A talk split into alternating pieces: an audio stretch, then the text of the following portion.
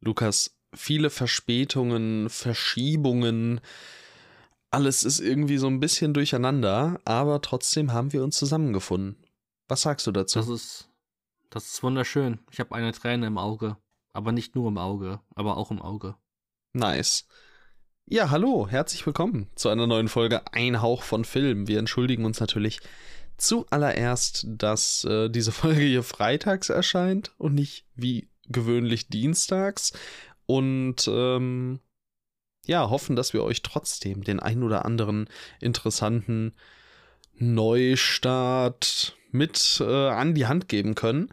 Aber bevor wir uns an irgendwelche Neustarts wagen, ähm, bedanken wir uns erstmal beim Fantasy Filmfest, die uns mal wieder einige Screener, zwei an der Zahl, zur Verfügung, zur, zur Verfügung gestellt haben.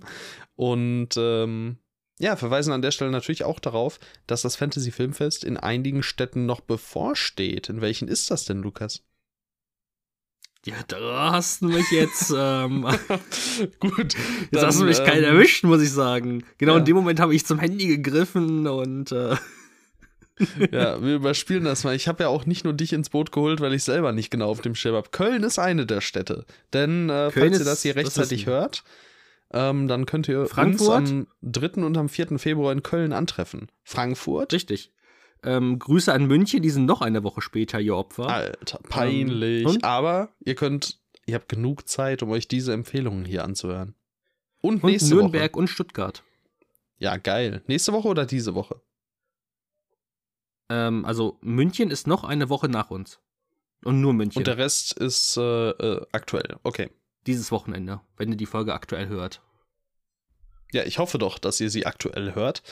Ähm, und falls ihr jetzt irgendwie sagt, ey, ich gehe aufs Fantasy Filmfest, ich will gar nichts über diese Filme wissen, dann könnt ihr natürlich in unsere Shownotes gucken und zum nächsten Neustart, der euch interessiert, springen. Äh, da haben wir nämlich Timestamps, aber auch einen Linktree, da findet ihr ganz viele nützliche Infos. Ähm, aber wir wollen uns hier wirklich nicht weiter aufhalten. Ne? Wir haben, wir haben gerade schon festgestellt, ist spät, wir sind beide irgendwie müde. das ist gar nicht so eine gute Voraussetzung. Kurz vorm Wochenende. Wir wollen jetzt einfach, äh, einfach fertig werden, aber natürlich trotzdem hochqualitativ abliefern. Ja, vor allem ich habe morgen neun Stunden Uni. Oh. Neun? Ach, stimmt. Neun. Nee, ach, zwei Tage? Ja. Geil, geil. Ja, dann. Zumindest äh, alles komm, digital. Dann. Ja, gut, das geht ja sogar. Halt, warte, am Samstag ja. auch? Ja. Ja, komm, Live League. Ähm, da, da die Bahn, glaube ich, jetzt am Freitag doch wieder vor, ein bisschen zu streiken, komme ich doch mit Auto, also. Echt? Kannst dich schon ein bisschen früher auf mich freuen. Hm. Aber ich muss, ja, ich, muss, ich muss, ich muss natürlich, ich muss dich oben ja nicht, ähm, ich, mu ich muss dich oben ja nicht überfallen. Vertreib mir schon die Zeit, keine Sorge. Sonst, äh, du würdest dich ja wahrscheinlich auch vorher mit deiner Begleitung treffen. Richtig, richtig. Ja, gut. Dann ähm, wollen wir loslegen? Gerne. Wir wollen reinstarten mit Red Rooms. Das ist der erste Film, den wir freundlicherweise vom Fantasy Filmfest zur Verfügung gestellt bekommen haben. Es ist ein französischer Film unter der Regie von Pascal Planté. Und ich glaube, es ist ein kanadischer Film, oder? Es ist ein französischsprachiger Film. es ist ein kanadischer Film. Ein, ein französischsprachiger Film von Pascal Planté. Ähm, ja, und er handelt von dem folgenden. Kim, Justine und Camille sind tot, 16, 14 und 13 Jahre alt. Entführt, gefoltert, sexuell missbraucht und zerstückelt fanden sie ihr bestialisches Ende vor laufender Kamera im Darknet. Monate später steht ihr mutmaßlicher Peiniger vor Gericht. Mit stoischer Miene und hinter Sicherheitsglas verfolgt Ludovic Chevalier die verstörende Beweisführung der Staatsanwältin und blickt den traumatisierten Angehörigen ins Gesicht. Sein Verteidiger plädiert auf nicht schuldig. Mit im Saal beobachten zwei Frauen den Prozess gegen den Dämon von Rosemond mit fragwürdiger Faszination. Clementine hat sich in Chevalier verliebt, verteidigt ihn mit Feuereifer, auch vor der Kamera. Noch tiefer verliert sich Model und Hackerin Kelly Ann in ihrer Obsession für das, was in Chevaliers Red Rooms vor sich gegangen sein muss. Falls es denn seine Red Rooms waren. Das ist natürlich auch ein ähm, Spin-off zu Insidious The Red Door, tatsächlich. Alter! Glaubst du, hinter der Red Door ist der Red Room von Chevalier? Falls es Richtig. Chevalier war? Ja, ich glaube schon. Also ich Alter. weiß es natürlich nicht, weil ich habe den Film nur gesehen, aber. Geil. Du hast, hast nicht die Aufzeichnung gesehen. Okay. Richtig. Ähm, ja. Was, was haben wir hier? Ja, wir haben hier vor allem einen ziemlich guten Film, würde ich sagen, den ihr äh, wahrscheinlich sehen solltet. Ich glaube, der läuft am Sonntag in Köln. Und falls das Programm gleich sein sollte in den Städten, dann wahrscheinlich ich auch mein, in den anderen Städten. Ja. Ich meine, der Timetable ähm, ist deckungsgleich. Ja, also von daher ähm, geht der Sonntag rein, denn Red Rooms ist wirklich ein äh, richtig geiler Film, der einfach so eine immense Faszination bei mir ausgelöst hat. Man folgt halt eben diesen beiden äh, jungen Frauen und man fragt sich so die ganze Zeit, okay, aber warum seid ihr jetzt so fasziniert davon? Denn der Film hat auch einen spannenden Trick. Die ganze, also es wird immer wieder gesagt, dass äh, die Medien sehr klar und deutlich sagen, hey, eigentlich sind die Indizien so, dass Ludovic Chevalier ähm, schon ziemlich, also es ist schon sehr wahrscheinlich, dass er es gewesen ist. Und äh, trotzdem verfolgen wir diese beiden jungen Frauen, äh, gerade dann so ähm, Clementine, die sehr stark ähm, auch Chevalier vertritt, eben dann halt auch in irgendwelchen Fernsehsendungen anruft und ihn dort ähm, ja verteidigt. Es ist schon einfach faszinierend, dort dieses, ähm, ja, diesen Frauen dort zuzusehen, wie sie dort diesem Mann, der ja auch einfach überhaupt nichts Charmantes oder so an sich hat, sondern das, das ist wirklich jemand, wenn sie dann von seinen lieblichen Augen oder sowas spricht und denkt, hä? Junge, wo, wo, soll das sein? Blinded und, äh, by ja, the das, light. Ey. Ja, das, das funktioniert dann schon extrem gut. Ja, ich fand auch ähm, wirklich toll, wie hier im Grunde alles verschleiert wird. Also, der Film ist so gar nicht exploitativ dabei. Also, er, er zeigt auch nichts an Gräueltaten. Also so wirklich das höchste der Gefühle sind eben die Beschreibungen und dass man vielleicht mal einen Raum voller Blut sieht, so und das halt auf einem Bildschirm irgendwo im Bild. Ähm, und ja, wie du schon sagtest, man bekommt eigentlich nicht wirklich viel von dem eigentlichen Gerichtsprozess ähm, mit. Also man selbst kann sich gar keine groß eigene Meinung bilden. Man ist da wirklich auf, auf, kurze Eindrücke relativ zu Beginn mit einem wundervollen äh, Longtake beginnt der Film übrigens. Ähm, man ist da wirklich so ein bisschen drauf angewiesen, sich da irgendwie eine Meinung zu bilden, wenn das das ist, was man eben machen möchte. Ist aber auch gar nicht unbedingt das Interesse des Films, da unbedingt diesen Fall eben uns näher zu bringen, dann eine Lösung zu finden. In der Hinsicht so ein bisschen ähm, erinnert es mich oder erinnerte es mich an Anatomie eines Falles.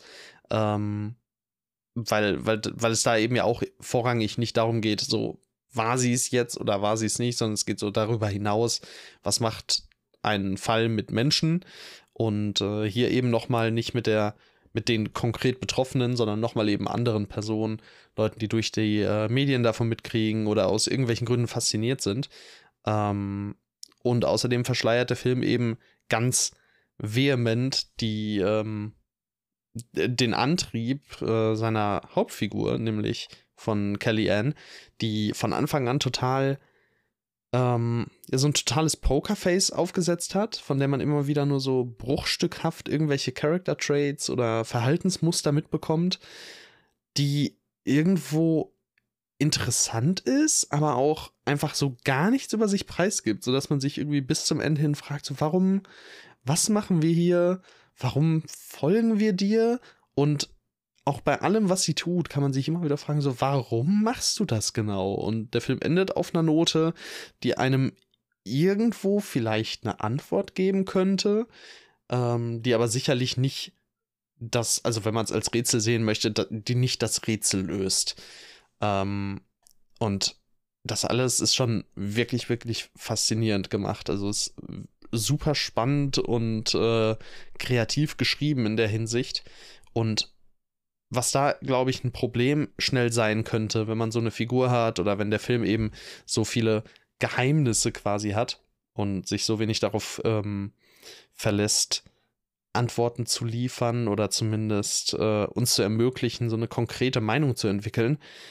ich glaube, da kann man sich leicht vor den Kopf gestoßen fühlen. Das passiert halt bei Red Rooms zu keiner Sekunde. Oder zumindest ist es bei mir nicht passiert. Bei mir ist es auch nicht passiert. Also ich fand es ähm, einfach total immersiv, halt Kelly Ann zu folgen und ja, sie ist halt einfach eine insgesamt spannende Figur, obwohl du, wie schon gesagt, wir eigentlich gar nicht so viel von ihr wissen und äh, wir für viele Aktionen, die sie hat, ihren, ihren Antrieb auch nicht wirklich verstehen. Beispielsweise äh, versteht sie sich ja dann ganz gut mit äh, Clementine und ähm, Clementine wird dann auch, also sie, diese junge Frau, man merkt halt, die ähm, hat einen langen Weg hinter sich, äh, kommt wahrscheinlich irgendwie vom, vom Land und von den ländlichen Regionen aus Kanada und äh, kommt halt jetzt nur für diesen Gerichtsprozess ähm, in die Stadt. Und sie hat halt keinen Ort, wo sie schlafen kann. Und dann nimmt sie halt, dann nimmt äh, Mary Kellyanne sie halt auf. Und da entwickelt sich eigentlich auch so eine ganz nette Freundschaft. So am Anfang denkt man sich, okay, irgendwie ist das irgendwie ist das komisch, diese beiden Fangirls von diesem vermeintlichen äh, Serienmörder.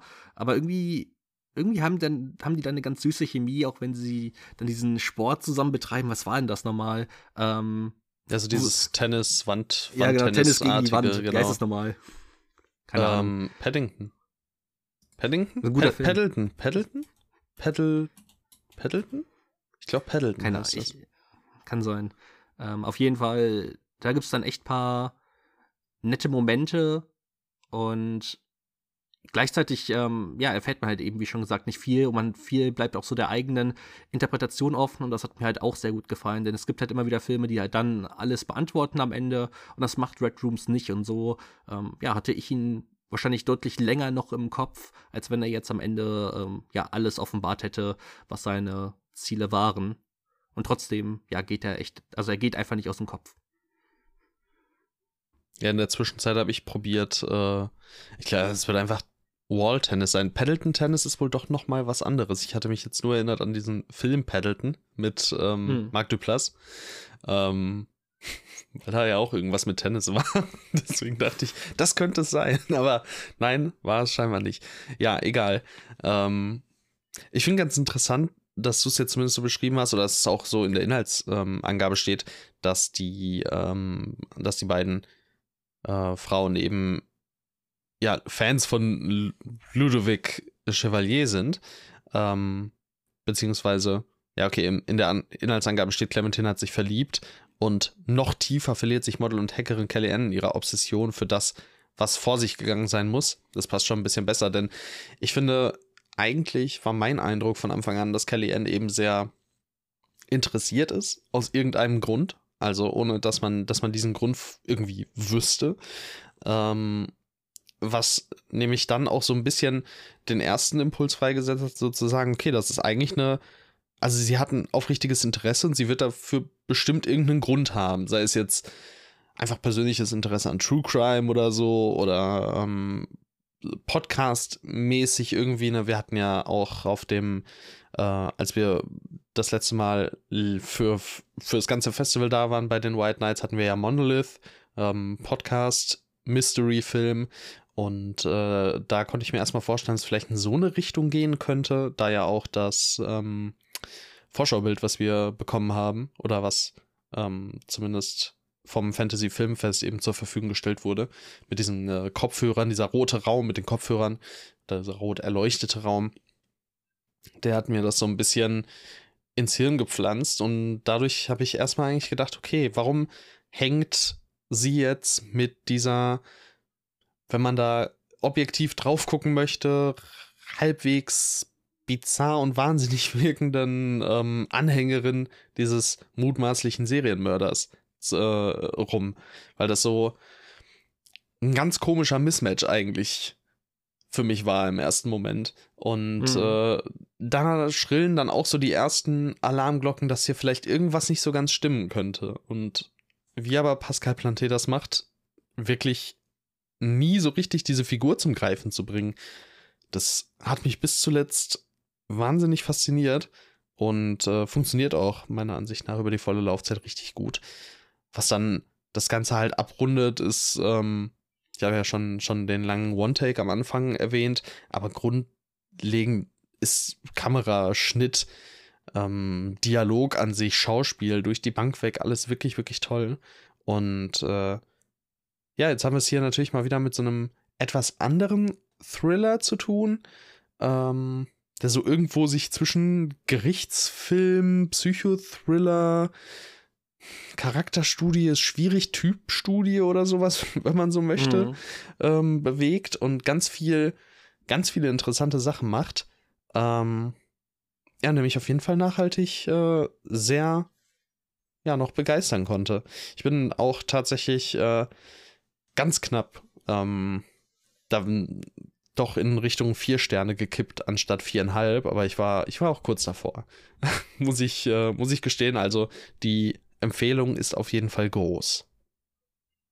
Was ich auch spannend finde, das ist zwar eher so ein Aspekt, der am Rand aufkommt, aber dann doch schon ähm, immer wieder im Film, wie halt auch die Eltern, beziehungsweise hier ist es vor allem eine Mutter der Opfer äh, damit umgeht, dass halt immer wieder Frauen im Gerichtssaal mit sind, die halt eben hoffen, dass ähm, Ludovic Chevalier ähm, unschuldig ist und wie das auch die, die, ähm, ja, die Eltern der Opfer halt eben mitnimmt.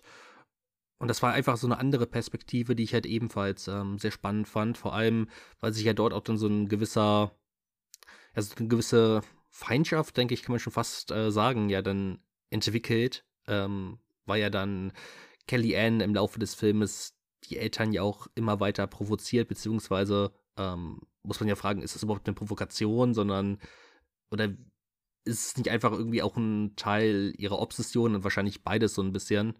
Und äh, das war auf jeden Fall halt auch ein Aspekt, den ich ähm, ja sehr spannend fand, wie halt eben dann die eine Mutter immer eben auf die, ähm, ja, auf die in Anführungszeichen äh, Fangirls ähm, dort reagiert hat.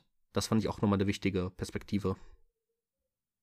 Ja, alles, alles ist da einfach wirklich interessant dran. Ähm, ich glaube, hier würde es sich auch anbieten, so spoilermäßig drüber zu sprechen. Vielleicht jetzt nicht unbedingt in diesem Kreis, vielleicht anderswann, wenn der Film nochmal, also wenn der Film halt gesehen wurde, vielleicht kriegt er irgendwie zeitnah mal einen Streaming-Start oder ein Kinostart oder so. Das wäre echt cool. Dann könnte man das vielleicht nochmal machen, denn ich denke, da kann man auch, äh, was so Deutungen, also wie wir gewisse Charaktere aufgefasst haben, ganz interessant besprechen. Ähm, aber ja, das sollte man jetzt natürlich vielleicht nicht unbedingt in dieser Folge machen, denn ihr solltet euch alle auf jeden Fall Red Rooms eben im Kino ansehen. Ähm, und zwar auf dem Fantasy Filmfest. Also von uns eine ganz äh, dicke Empfehlung. Der wird äh, vielleicht dann ja auch bei unseren Toplisten des, äh, des diesjährigen Filmjahres auftauchen. Wer weiß. Ja, ich habe das ähm, auch auf jeden Fall schon irgendwie im Visier, dass das passieren könnte. Ich finde halt so krass, äh, dass wir jetzt schon ähm, mit Poor Things und Spoiler für gleich irgendwie die Holdovers eben ja sehr sehr gute Filme hatten, so. Also, die da, glaube ich. Ja? Du meinst Priscilla, glaube ich. Ja, ja, Priscilla, Priscilla meine ich. Du, habe ich hier irgendeinen Gedanken, ähm, Nee, habe ich nicht. Alles cool. Ich bin doof. Egal. Vergiss es. Glaubst ich habe keine, hab keine Gedanken. Uns die Gedanken sind frei. Gedacht. Gedanken haben uns gedenkt, gedacht. Wie geht denn mal der Spongebob-Spruch? Wir hatten das schon mal irgendwie letztens, aber äh, kennst immer noch nicht. Äh, sie haben die Gedanken genommen, die wir gedacht haben. Aber. Ah, warte, ich lese es dir vor. Danke sehr. Ähm, Manche Sachen braucht man einfach. Ja. Braucht das. Denkst du, dass sie die Gedanken genommen haben, die wir gedacht haben und wollen, dass wir denken, dass die Gedanken, die wir gedacht haben, die Gedanken sind, die wir jetzt denken? Denkst du das? Alter. Deep. Danke. Hat mich Bitte. befriedigt. Ja, glaube ich dir. Ähm, so viel zu Red Rooms? Nice. Also toller Film. Schaut ihn euch auf dem Fantasy Filmfest an. Und äh, wir reden jetzt weiter über Filme, die ihr auf dem Fantasy Filmfest schauen könntet, wenn ihr wolltet. Und über einen der Film, gesagt. Der, genau. Der Film, über den wir jetzt sprechen, das ist I'll Crush You All. Es ist erstmal ein, mich, ein krasser Titel, mich, ist eine Ansage. Ähm, aber ich frage mich, Lukas, wann läuft der?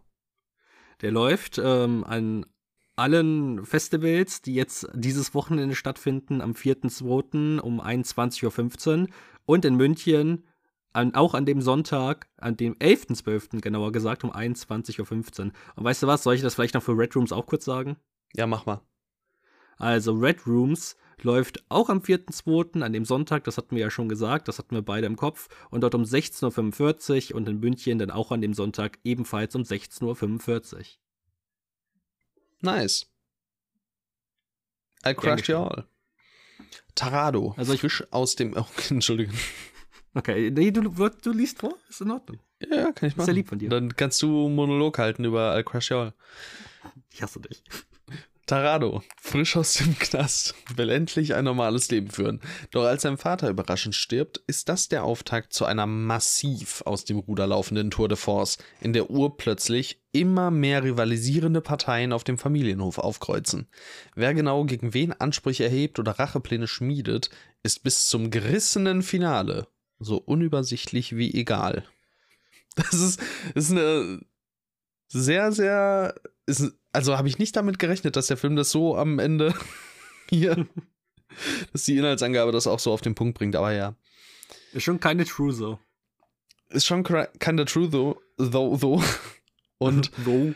es, das klingt jetzt hier in der Inhaltsangabe auch so, so, so nett sympathisch, dass sie das auch so sagen. So, ja, ist doch alles egal, weil der Film ist so kurzweilig, ne? Hm. Leider. Ja. Für Leider uns beide nicht. Ja.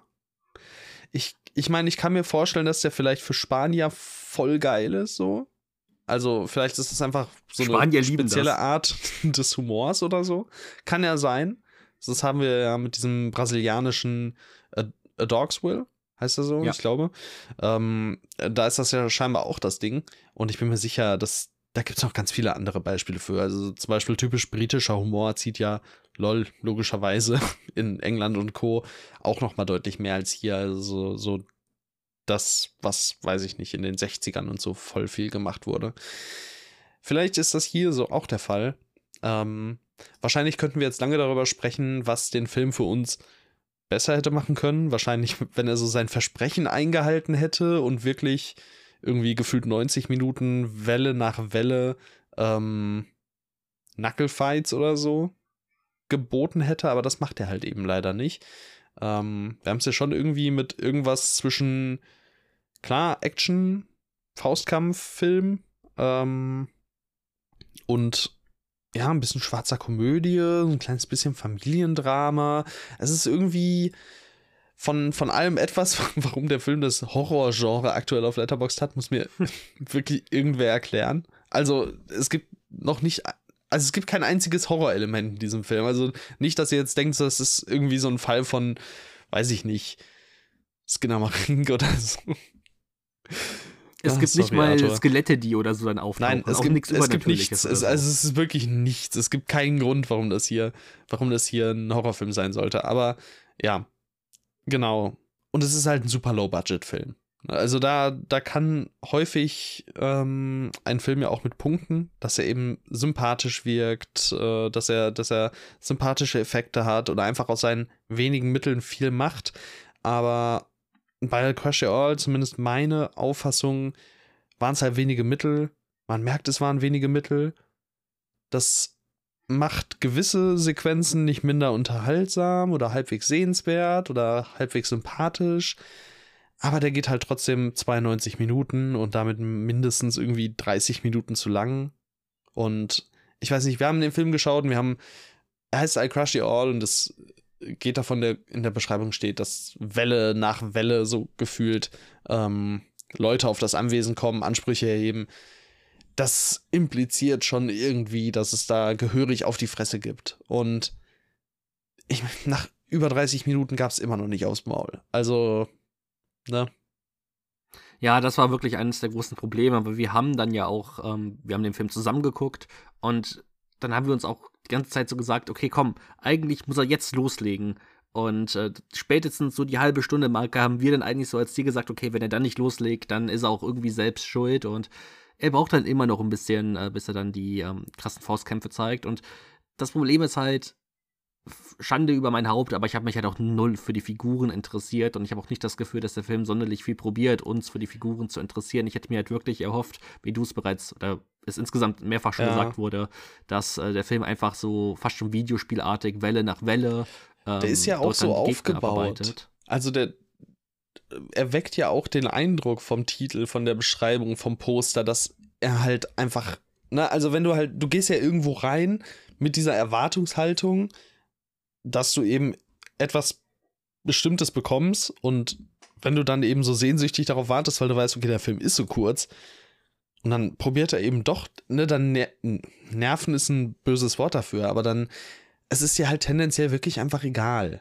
Und ich war, ne, also das sind sicherlich super nette Leute und bestimmt äh, haben die auch voll das Potenzial und so. Und man sieht hinten raus, finde ich auch, dass, ähm, dass, dass die auf jeden Fall was auf dem Kasten haben. Aber ich glaube, hier hat man sich einfach so ein klein, kleines bisschen verpokert. So mit der Art, wie man das alles aufgezogen hat.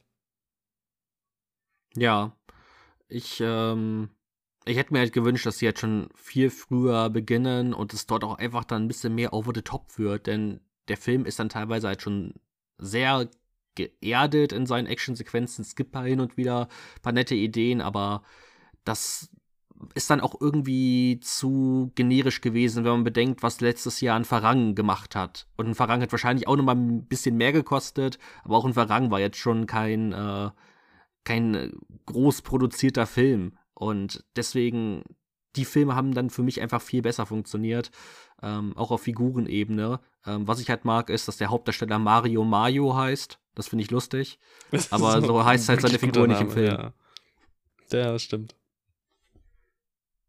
Deswegen, ja. Ist, Ja. Es ist schade, weil ich kann schon nachvollziehen, warum den äh, auch einige Leute mochten. Ich meine, wir haben ja, glaube ich, auch gesagt, dass er den äh, Publikumspreis auf dem Sieges, auf glaube ich. Sieges, Ja. genau, dass er den bei Sieges gewonnen hat. Also es wird wahrscheinlich einige Leute geben, die den mögen. Und von daher wollen wir jetzt auch nicht, also der ist ja auch nicht schlecht, sondern den kann man sich sicherlich mal angucken.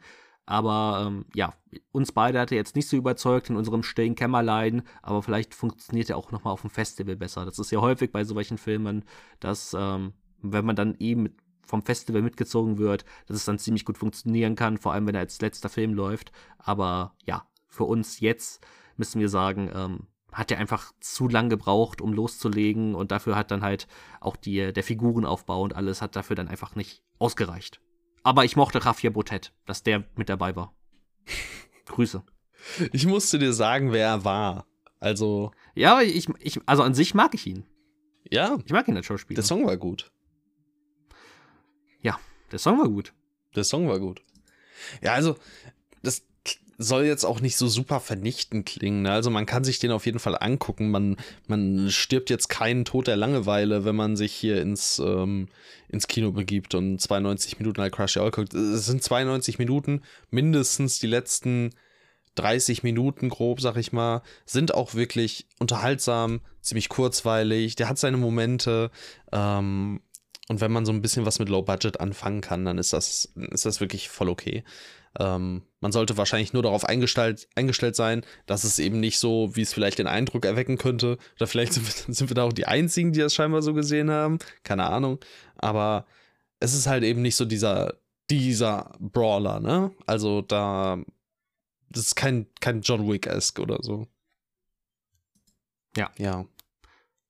Trotzdem ist der, wie schon gesagt, trotzdem ist der halt ganz nett. So, den kann man sich, den kann man sich wirklich mal angucken, aber wenn ihr den verpasst, ist es jetzt auch nichts Dramatisches. Glaube ich. Hast du wohl recht. Gut, dann Ah, ähm, ja. würde ich sagen, sind wir durch mit den Fantasy Filmfestfilmen. Nochmal danke für die Screener. Ähm, Yeah, ganz, yeah. ganz liebe Grüße und wir sehen uns dann ja eh schon ganz bald. Ähm, zumindest alle Leute vom Fantasy Filmfest, die in Köln dabei sind, die sehen wir und von daher, äh, ja, wir freuen uns auf die Filme, die wir sehen. Das sind äh, Dali, The Last Stop in Yuma County, Nightwatch, Demons Are Forever und When Evil Lurks. Also da bekommt ihr dann in der nächsten Folge auch nochmal ein ordentliches Programm. Das wird, äh, das wird schön. Ich schaue mir noch Dream Scenario an, aber ich äh, glaube, die Chance steht nicht schlecht, dass wir den eine Woche verschieben, ne? Ja, Ja, wir, wir gucken mal. Dream Scenario, der braucht ja auch noch ein bisschen. Irgendwann im März kommt er ja raus. Ähm, aber da könnt ihr euch trotzdem auf jeden Fall noch äh, ein Stück vor Kinostart auf eine Besprechung freuen. So. Freut euch, los. Reguläre Kinostarts. Da gab es einen, der besonders groß, oder besonders groß ist wahrscheinlich die falsche Beschreibung, aber der besonders erwähnenswert war, weil mehrfach Oscar nominiert und auch vor allem gute Chancen ähm, auf den beste Hauptdarstellerin Oscar für ähm, Divine Joy, ah nee, Nebendarstellerin, Entschuldigung, Divine Joy Randolph und bester Hauptdarsteller ähm, mit Paul Giamatti. Die Rede ist von The Holdovers und da geht es um das folgende. Weihnachtsstimmung? Leider nein. Im Elite-Internat Barton Academy betreut der unbeliebte Lehrer Mr. Hannem die unglücklichen Schüler, die nicht wissen, wo sie die Feiertage verbringen sollen.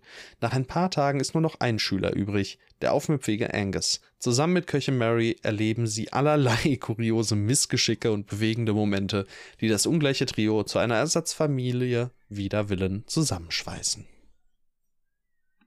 Ja. Die Holdovers. Die Holdovers. Zu dem Zeitpunkt habe ich übrigens äh, schon angefangen. Ich habe gemerkt, so scheiße, ich habe das, ich habe, ich merke, ich werde krank, glaube ich. Aber ich hatte Angst, dass ich ansonsten die Holdovers nicht schauen würde, also bin ich ins Kino gegangen. Und was ist passiert im Anschluss? Ähm, ja, es ging. Also bei der ersten Stunde habe ich mir halt insgesamt gedacht, ähm, boah, war es das wirklich wert?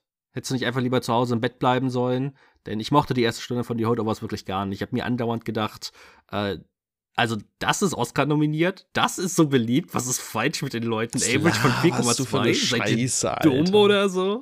Was für einen Film habt ihr gesehen? Und äh, weil, keine Ahnung, ich fand jegliche Jokes fand ich kacke. Ich habe die Leute gehasst, ich habe Angus gehasst, ich habe diesen anderen komischen Jungen gehasst. Ich habe mir gedacht, boah, ich ertrag das nicht. Und diese komischen Rotzlöffel, die werden dann das Herz von dem Lehrer wahrscheinlich, äh, von, von Paul Hannem, die werden wahrscheinlich ihr Herz irgendwie ergreifen. Dann sind die alle glücklich. Und ich habe mir gedacht, boah, was ist das für ein vorhersehbarer Schmutz.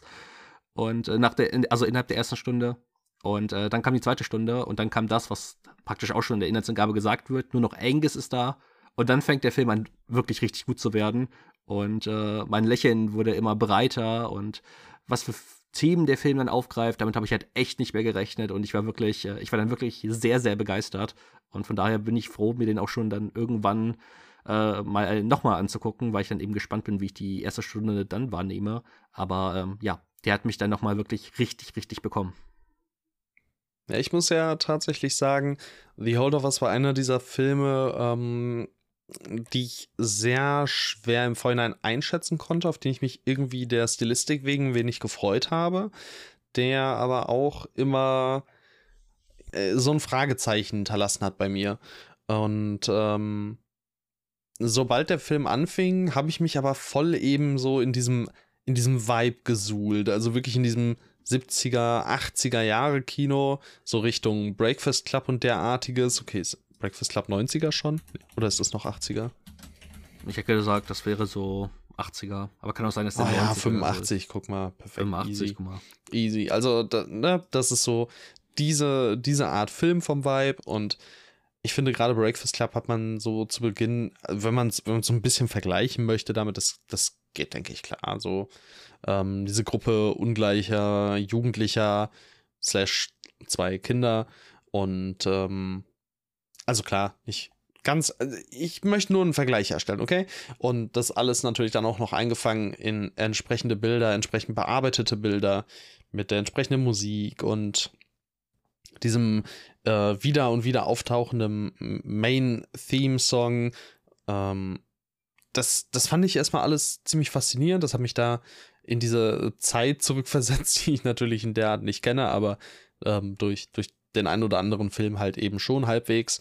Und das hat für mich auch schon funktioniert. Nicht, dass es mich umgehauen hätte. So, da hat der Film auf jeden Fall noch nicht damit angefangen. Da würde ich dir zustimmen. Aber das ist scheiße, gewährt zu dem, scheiße gewesen wäre zu dem Zeitpunkt, dieser maßlos übertrieben von dir. Das war ähm, übertrieben. Ja, will ich auch ganz schwer hoffen. Ähm, ja, und dann, genau, eben spätestens dann, wenn ähm, Paul Giamatti, Dominic Sess und Divine Joe Randolph quasi zusammen, wirklich zu dritt, äh, sich gegenseitig so ein bisschen an die Wand spielen dann äh, legt der Film eben richtig los, erobert Herzen und ähm, schafft es aber trotzdem nicht die ganze Zeit nur irgendwie so ein Uplifting zu sein. Also es gibt nicht die ganze Zeit irgendwie so schöner Moment, lustiger Moment, schöner Moment, herzlicher Moment, sondern es wird halt eben auch wirklich traurig und berührend und auch ein wenig einfach runter, einen runterziehen. Ne? So dass man auch wirklich am Ende sagen muss, es ist so eine kleine Achterbahnfahrt der Gefühle, immer mit so einem Lächeln, aber auch mit so einem traurigen Auge. Und äh, ich war wirklich, ich weiß nicht, ob es auch so ein bisschen an Müdigkeit gelegen haben könnte. Was ich, ich, ich möchte nicht, dass dem so ist, aber so die letzte Dreiviertelstunde fand ich tatsächlich so ein bisschen anstrengend, weil es so ein Dauerzustand von irgendwas war, was mir so auf wie auf die Brust gedrückt hat. Ne? Es war so was, was über allem schwebte, obwohl viel Schönes passierte, wusste man irgendwie, hm, hm, ne? So die hm. Umstände und was halt wahrscheinlich noch irgendwie so kommt.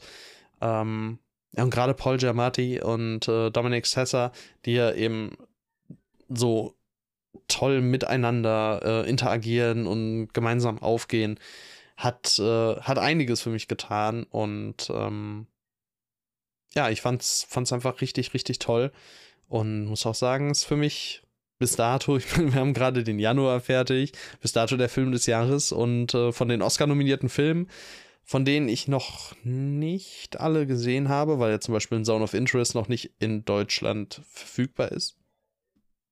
Welcher die amerikanische fehlt mir Fiktion. noch? Ja, American Fiction, genau. Ähm, von den Oscar-Nominierten mein, mein Favorit. Ja, also ich muss sagen, ähm, ich fand äh, Davine Joy Randolph richtig toll. Ähm, Gerade halt eben in der ersten Hälfte war sie so die eine Figur, die ich ähm, mochte. Sie ähm, hatte auch einfach einen interessanten Konflikt. Also was heißt Konflikt? Aber sie hat halt ihren Sohn in Vietnam verloren. Und äh, ja, deswegen war sie jetzt so die eine Figur, zu der ich irgendwie eine, eine Bindung hatte und wo ich mir gedacht habe, okay, sie, sie kann nicht verstehen, sie ist kein Arschloch, sondern sie ist halt einfach sie ist halt einfach eine traurige Mutter, die einfach ihren Sohn verloren hat. Und auch darauf wird ja beispielsweise im Laufe des Filmes immer wieder eingegangen.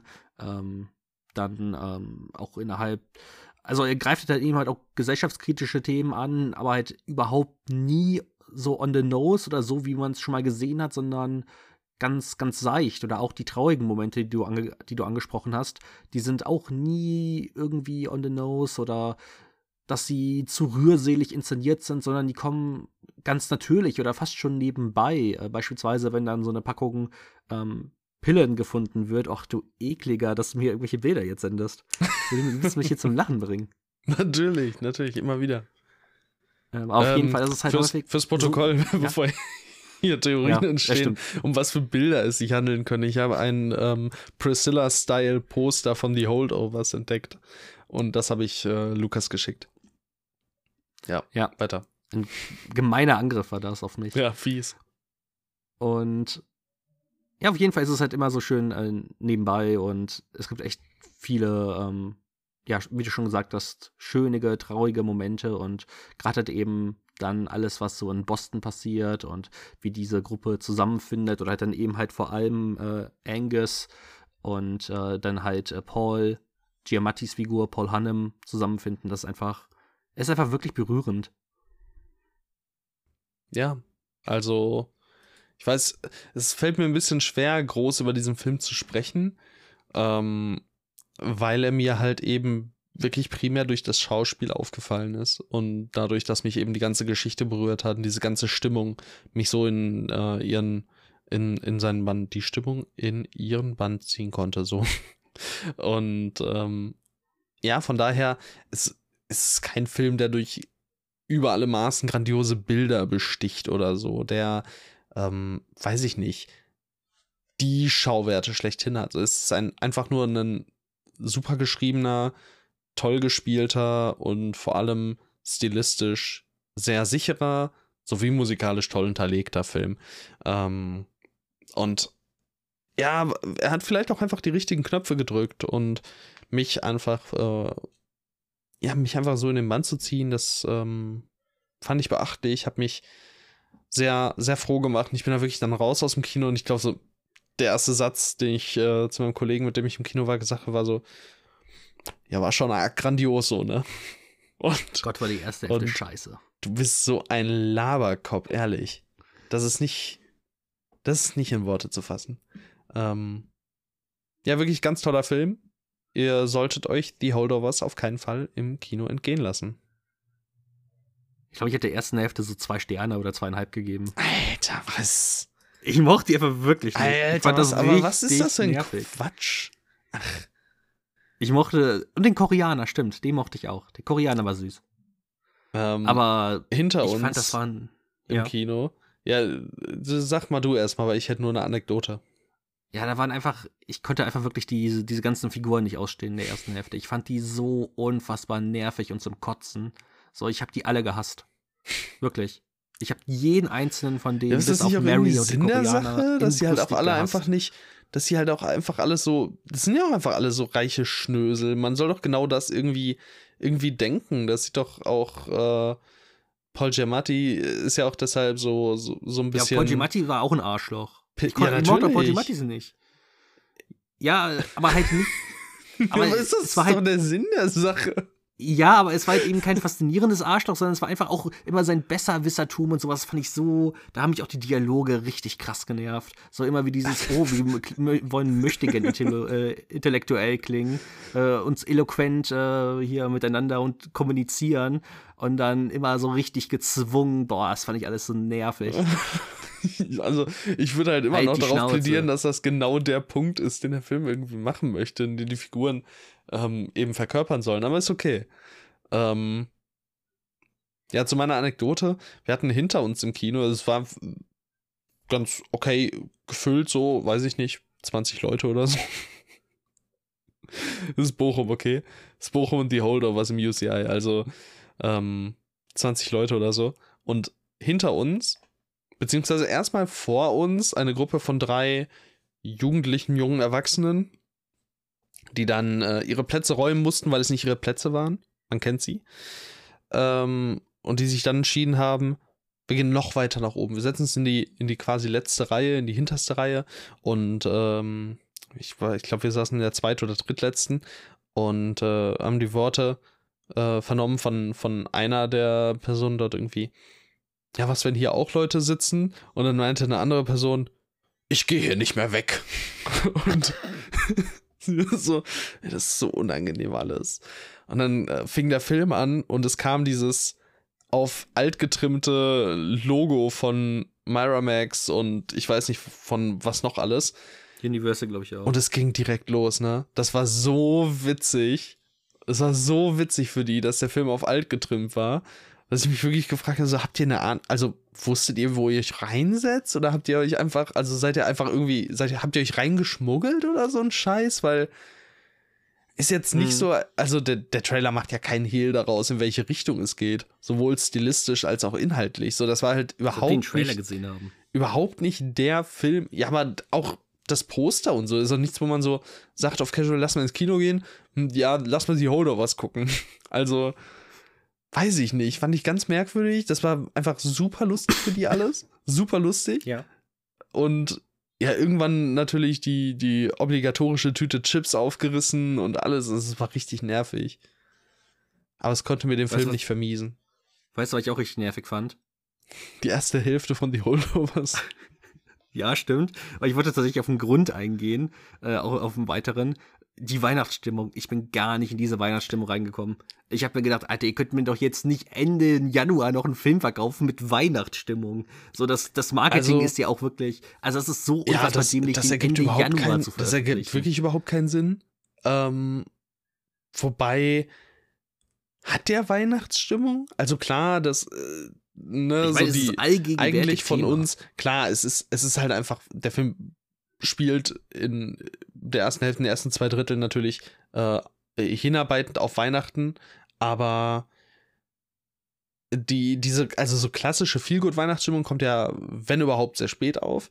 Und ähm, ich meine, ja, ne, halt schwierig. Aber es sind, ja, es sind natürlich diese Tropes, die wir eigentlich bei Weihnachtsfilmen ganz gerne sehen. Ne? Familie muss nicht Blut sein und alles so zusammenschweißen, dies, das. Ja, aber das ist kein äh, Tokyo Gott war was. Das stimmt. Offensichtlich nicht. Ist nicht animiert. Ja. Weißt du nicht. Das, ich, also, der animiert wer aus der Welt. Der in so einem Scanner Darkly-Style. Alter. Fehlt nur Keanu Reeves in irgendeiner Rolle. Alter. Ja. Das wäre schön. Das war The Holdovers. Ja. Ah ja, und der Titel ist natürlich auch einfach voll geil, weil er so einen doppelten Boden hat. Ich liebe den, den Titel tatsächlich. Ja, analysier mal. Ja, ich meine, sie sind, sie sind obviously die Holdovers, halt durch, dass sie halt dort die übrig gebliebenen sind, äh, ja. durch das, durch die, ähm, ja, dort durch die Schule und sie sind auch einfach die, so ein bisschen die übrig gebliebenen der Gesellschaft. Das finde ich toll. Ach so, okay. Ich dachte, jetzt hätte einen, einen doppelteren, doppelteren, doppelten Boden halt. Also das ist. Nein, aber ich meine, sie sind die übrig gebliebenen und sie sind die übrig gebliebenen. Ja gut, aber auf ja, doppelte Art und Weise so. Ja. aber ich, habe mir, hab mir gerade irgendwie mehr erwartet. Okay, tut mir leid. Sorry. Was, was erwartest du, wenn ich sage zweideutig? Ich dachte halt nicht, dass du zweimal darauf hinaus möchtest, dass sie die übrig gebliebenen sind, weil. Also, ne? Ja, aber ich meine, das, das, der Punkt des Filmes so. Ja, ja, ist okay. Sie sind auch die, übrig, sind auch die ja. übrig gebliebenen, weil alle anderen von Aliens entführt werden. Spoiler Alter. für das letzte Dritte des Filmes. Zum Glück hast du nicht gesagt, dass noch Iron Man kommt oder so. ja. Ihr werdet überrascht. Mario Mario taucht auch auf. uh, Als okay. Weihnachtsmann. Es ist so spät, dass also mir fallen schon richtig beschissene Folgentitel ein, die ich einfach nicht nennen möchte. Von daher, lass uns zum Mario nächsten... Mario Folge. nein, nein, schlimmer. Lass uns zum nächsten Film gehen. Okay. Boah, ja. Kommen wir zum nächsten Film. Das ist dein Film. Ich dachte, du nimmst das Ruder mal in die Hand, aber nein. Ich, ich meine, kann ja, ich. Ist okay, nee, ich mach also. schon. Alles gut. Okay. Der nächste. Ah, kommen wir zum nächsten Neustart. Mittlerweile auch schon ein Weilchen draußen. The Kitchen, Netflix-Film unter der Regie von Daniel Kaluuya unter anderem. Aber auch unter der Regie von einer Person, die ich jetzt gerade nicht direkt auf dem Schirm habe, aber die es sofort nennen kann. Name lautet äh, Kibu Tavares. Und ähm, in der Hauptrolle äh, Kane Robinson. Das ist ein ähm, Musiker, britischer Rapper und Schauspieler unter dem Namen Kano. Und äh, ja, weißt wir, du das? Ich habe das im Vorhinein irgendwo aufgeschnappt, dass der Typ eigentlich Rapper ist. Und dann habe ich jetzt gerade seinen Namen gegoogelt, um herauszufinden, unter welchem Namen. Ähm, nee, glaube ich. Weiß ich nicht genau. Ich glaube, ich glaub, man kennt schon ein, zwei, ein, zwei Lieder hat man, glaube ich, schon mal gehört. Ähm, okay. Das ist ja auch hier äh, der, der Title-Song äh, des Films ist ja auch noch mal von, von irgendwem, den man auch kennt. Ähm, ja, jedenfalls, äh, worum geht's, Lukas? Izzy ist kurz davor, der Kitchen, der letzten verbleibenden Arbeitersiedlung Londons, zu entkommen. Doch als der kleine Benji in sein Leben tritt, rufen schwierige Entscheidungen. Netflix, Inhaltsangabe. Wow. Halt. Nice, danke. Ja, super. Gerne. Ähm, ja, dann kommen das, also das können wir ja schnell abhaken. Ähm, weil du wirst gleich wieder ein bisschen rummotzen und ich werde erstmal sagen, warum ich finde, dass man nicht so viel motzen muss. Ähm, ich habe ja, das hat man vielleicht in vergangenen Folgen auch das ein oder andere Mal schon mal mitbekommen, ein Fable dafür, wenn ähm, dystopische Settings, Sci-Fi-Elemente, Fantasy-Elemente etc. Ähm, vorhanden sind, äh, aber nicht so übertrieben krass im Fokus stehen, beziehungsweise nicht zu einem großen Ding gemacht werden. Und bei The Kitchen handelt es sich eben um eine, um, ich glaube, London, dystopische Zukunft, genau, ähm, und einem Bezirk namens äh, The Kitchen, in der eben ähm, so eine kleine möglicherweise Vater- und Sohn-Beziehung entflammt, nachdem die Mutter von Benji verstirbt. Und ähm, ja, so ein bisschen beidseitig wider Willen, aber doch auch irgendwie zueinander hingezogen. Ähm, ja, fangen, fangen sich eben äh, Izzy und Benji an, ähm, näher zu kommen und miteinander zu interagieren. Und da geht es dann eben ganz viel darum, ähm, zunächst, mh, hm, bist du mein Vater oder nicht? Und so. Und, und es klingt so scheiße. das, es tut mir leid. Ähm, ja, aber irgendwie halt auch nicht, weil so viel, und da sind wir wieder bei eben diesem Thema, was wir auch gerade bei The Holdovers kurz angerissen haben oder mit Tokyo Godfather angerissen haben. So, es geht nicht primär darum, ob man irgendwie blutsverwandt ist, um füreinander da zu sein, um irgendwie Familie für jemanden darzustellen. Ähm, Familie. Vin Diesel hasst diesen Trick. ähm, genau, und ich finde, das schafft eben The Kitchen ziemlich gut zu transportieren, weil es auch immer wieder so kleine Ausreißer gibt, vor allem eben dadurch, dass entweder äh, Izzy so die Verantwortung abgibt oder Benji eben so kind of ausreißt und sich so einer Gruppe an, man kann äh, in, in toller alter Sprache sagen, Schmalspurganoven äh, sich anschließt. Und Was zur Hölle sind Schmalspurganoven? Kennst du nicht? Was? Begriff? Nein. Ja, hallo. Es gibt sogar einen Guy Ritchie, äh, Guy Ritchie-Film, einen Woody Allen-Film, der heißt auch so. Was? Schmalspurganoven, ja. Kennst du nicht? Oh Gott. Nee. Ja, halt so. Halt so. Ja, ich finde das eigentlich relativ selbsterklärend. Halt so, so, so Kleinkriminelle, so Wannabe-Krasse. Wannabe-Gangster. Ja, so Wannabe-Gangster. Ähm, so, so große Fresse, Schmalspurganoven dahinter.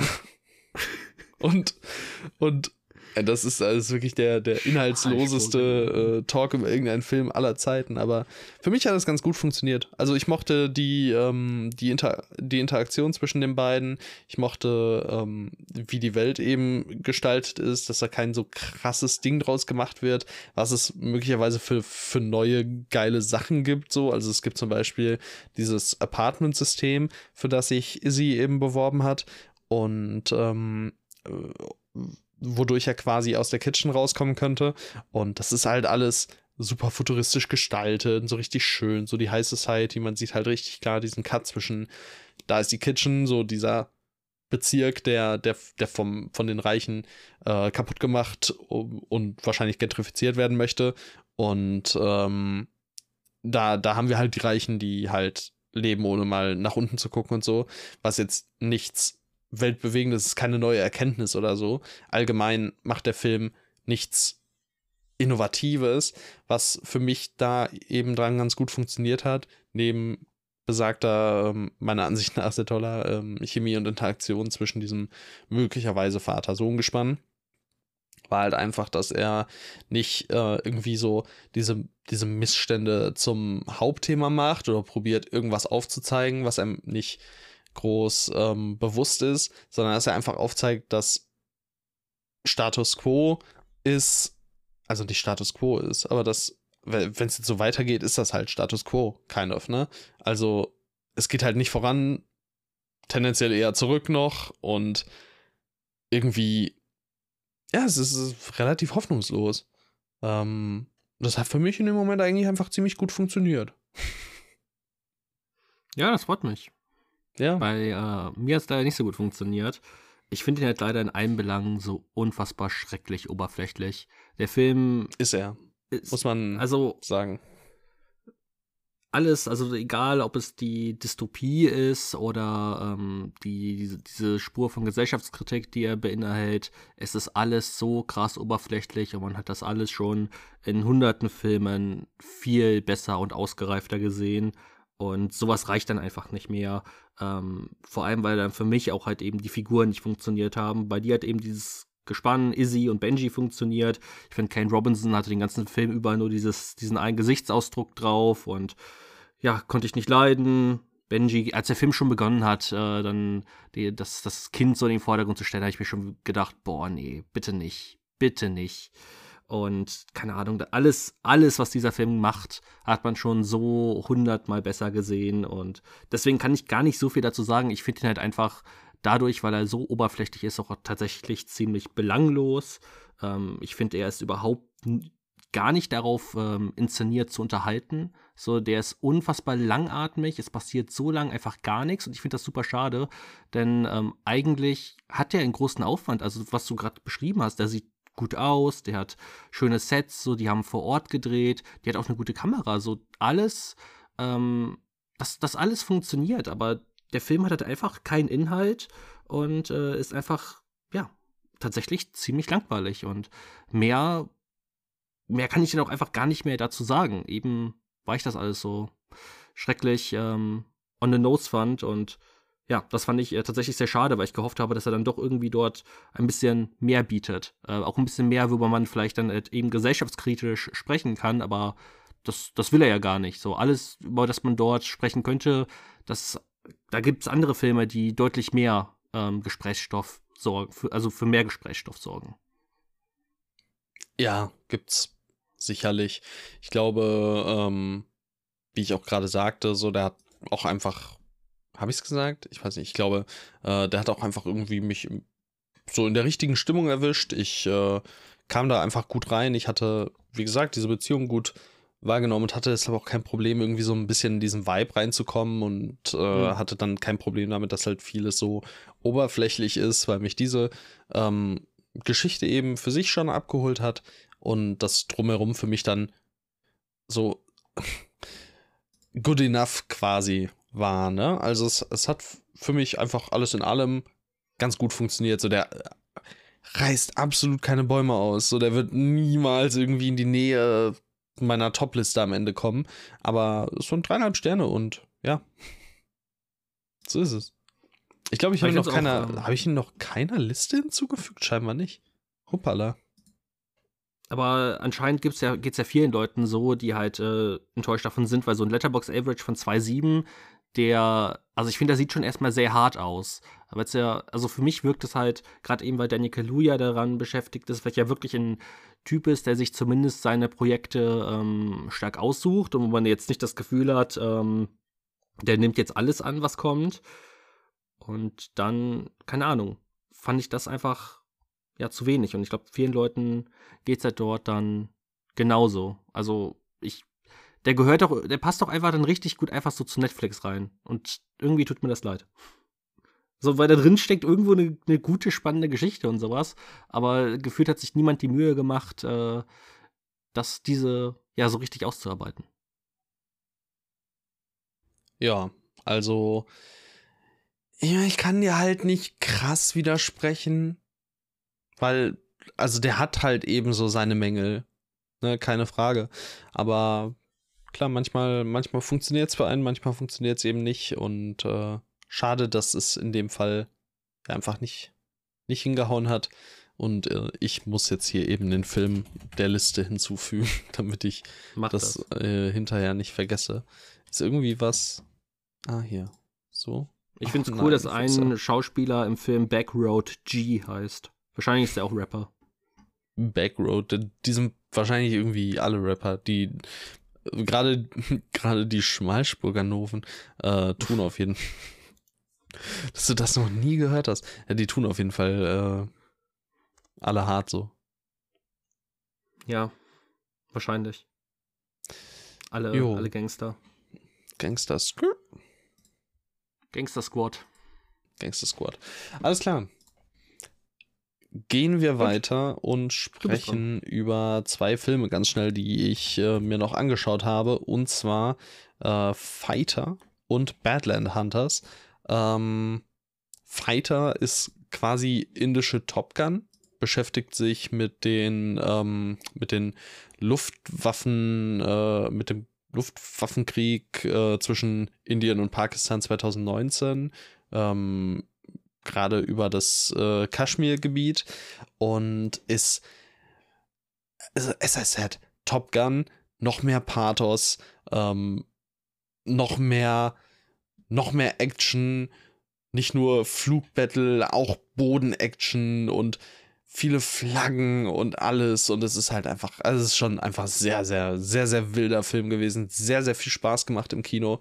Ähm, ich, er, er hat viel seiner Unterhaltung auch wirklich daraus gezogen, dass beispielsweise sau viele Shots auch einfach gefühlt eins zu eins aus Top Gun oder Top, Top Gun Maverick ähm, rausgezogen wurden.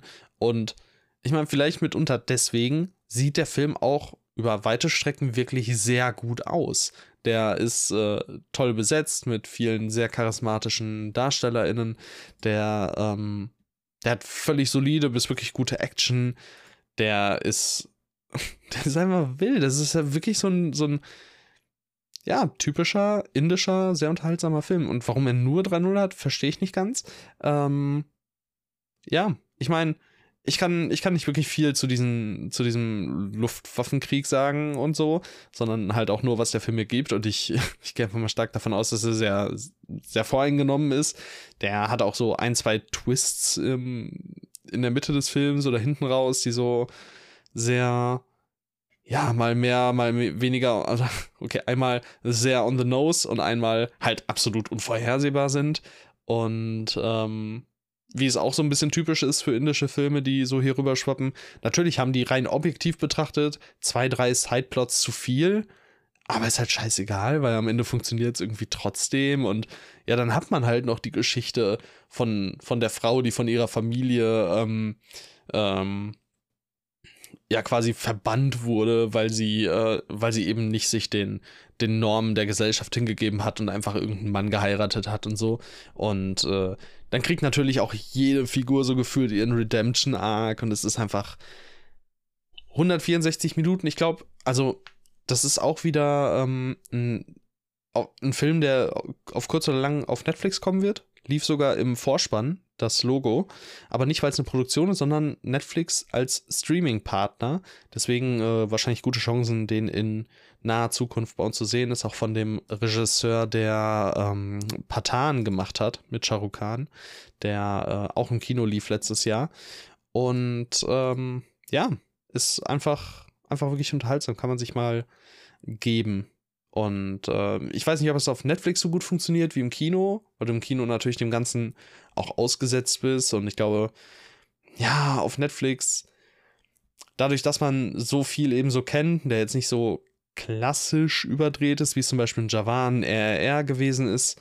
Ähm, es ist noch mal ein bisschen was anderes, aber ich hatte im Kino wirklich, wirklich sehr viel Spaß mit dem. Und falls ihr noch irgendwie erwischen könnt im Kino, macht das. Und wenn nicht, dann behaltet ihn im Hinterkopf für den äh, Netflix-Start. Und der andere. Der Trailer Film, ist auf jeden Fall. Ja, bitte. Der Trailer sah auf jeden Fall sehr unterhaltsam aus. Den hast du mir ja gezeigt und genau. äh, das war sehr gut. War, war, er, war er auch. Also, ähm, Trailer und Film sehr unterhaltsam. Der ist ja 164 Minuten, der ist nicht, der ist so keine Sekunde langweilig oder so, ne? Also das, das ist wirklich der Wahnsinn. Der ist so übervoll, keine Verschnaufpausen, von allem immer irgendetwas. Ist, ähm, ist cool, macht einfach Spaß. Ja, und wie gesagt, der andere Film ist Badland Hunters. Ist ein Netflix-Film, genauso wie The Kitchen. Ähm, und der äh, ist auch wieder so ein kleiner so ein kleiner Verweis aufs Fantasy Filmfest äh, mit Madong Seok, also Don Lee in der Hauptrolle. Ähm, und wie ich dann herausgefunden habe, das ist ein Sequel slash Spin-off zu einem Film aus 2023, Concrete Utopia. Und äh, der ist mit Lee Byung-hun in der Hauptrolle. Und das ist so Ach. ein, ja, Earthquake, äh, Aftermath, ähm, Survival-Ding, glaube ich. Und da geht es eben um so, äh, ja, wie, wie nach so einem Erdbeben und auch irgendwie so ein bisschen was äh, Dystopischem eben diese äh, Gesellschaft in diesem Apartment eben aussieht. Und das spielt jetzt wahrscheinlich dann noch ein bisschen später und äh, handelt von Madong Seok. Und eine seiner ersten Szenen ist, wie er einen Alligator auseinandernimmt. Und eine der nächsten Szenen ist, wie er eine, eine Gruppe an äh, Schmalspurganoven auseinander nimmt. Und dann hat der Film eine relativ lange Zeit, relativ wenig zu bieten. Ähm, ich weiß nicht, es, es ist schwierig, weil ich sehe Madong Seok, ich will, dass Madong Seok Leuten auf die Fresse gibt, so. Und darüber hinaus, weiß nicht, ist immer schwierig, ähm, ist immer schwierig, weil der Typ ist einfach grundcharismatisch, aber hm, schwierig.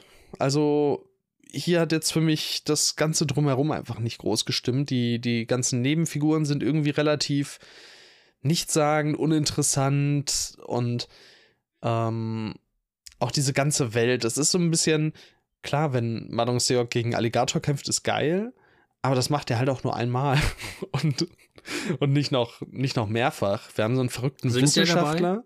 Leider nicht. Wir haben einen verrückten Wissenschaftler, der probiert, ähm, der, der probiert irgendwas. So ein bisschen, äh, bisschen Frankensteinartig, ein bisschen ähm, Gehirnwäscheartig und es geht um so eine große Verschwörung auch so ein bisschen. Aber der Film geht halt exklusive des Abspanns, weiß nicht, 105 Minuten, 100 Minuten. Und der hat dieses dystopische Setting und irgendwie, ich weiß nicht, also dieses Setting, wenn, wenn man jetzt nur anguckt, worum es in dem Film geht, Madong Seok probiert von, von seinem Kollegen den, den Love Interest zu, bef zu befreien und rettet dabei halt nebenbei so gefühlt halt die Welt oder zumindest diesen, diesen Teil der Society, ähm, der hätte dieses Setting nicht gebraucht, der hätte diesen Antagonisten nicht gebraucht. Auf diesen Antagonisten wird halt auch wieder Zeit verwendet. Nicht genug Zeit, als dass er wirklich aufgehen könnte, aber zu viel Zeit, als dass man es halt so wegnicken könnte. Weißt du, es ist so, weiß ich nicht, was, was genau wolltest du machen? Und ähm, alles in allem hat das leider nicht so gut funktioniert. Aber wenn dann Marlon Seok halt Leuten auf die Fresse gibt oder einem Alligator auf die Fresse gibt, dann ist er halt wirklich unterhaltsam, hat äh, gute Momente, ist auch wirklich mal ordentlich blutig, hat ein paar richtig fiese Momente ähm, und ist dann kurzweilig genug, um halt als ja, nebenbei laufen Film äh, sehr gut herzuhalten. Aber ich finde es cool, dass so ein äh, deutscher Musikinterpret dort auch mal die Chance bekommt, in so einem südkoreanischen Netflix-Film mitzuspielen. Finde ich cool. Wer ist es? Oh, Alligator. Scheiße. ja, ja, gut. Deswegen eigentlich auch das singt der währenddessen, aber da hast du es doch nicht so wirklich mitbekommen. Und dann, ich muss es doch mal machen. Ja, naja, anders wann vielleicht. Ja. ja, aber wild, vielleicht kommt ja noch ein Teil der Reihe. Diesmal mit Song Kang-ho. Alter, was? Wild.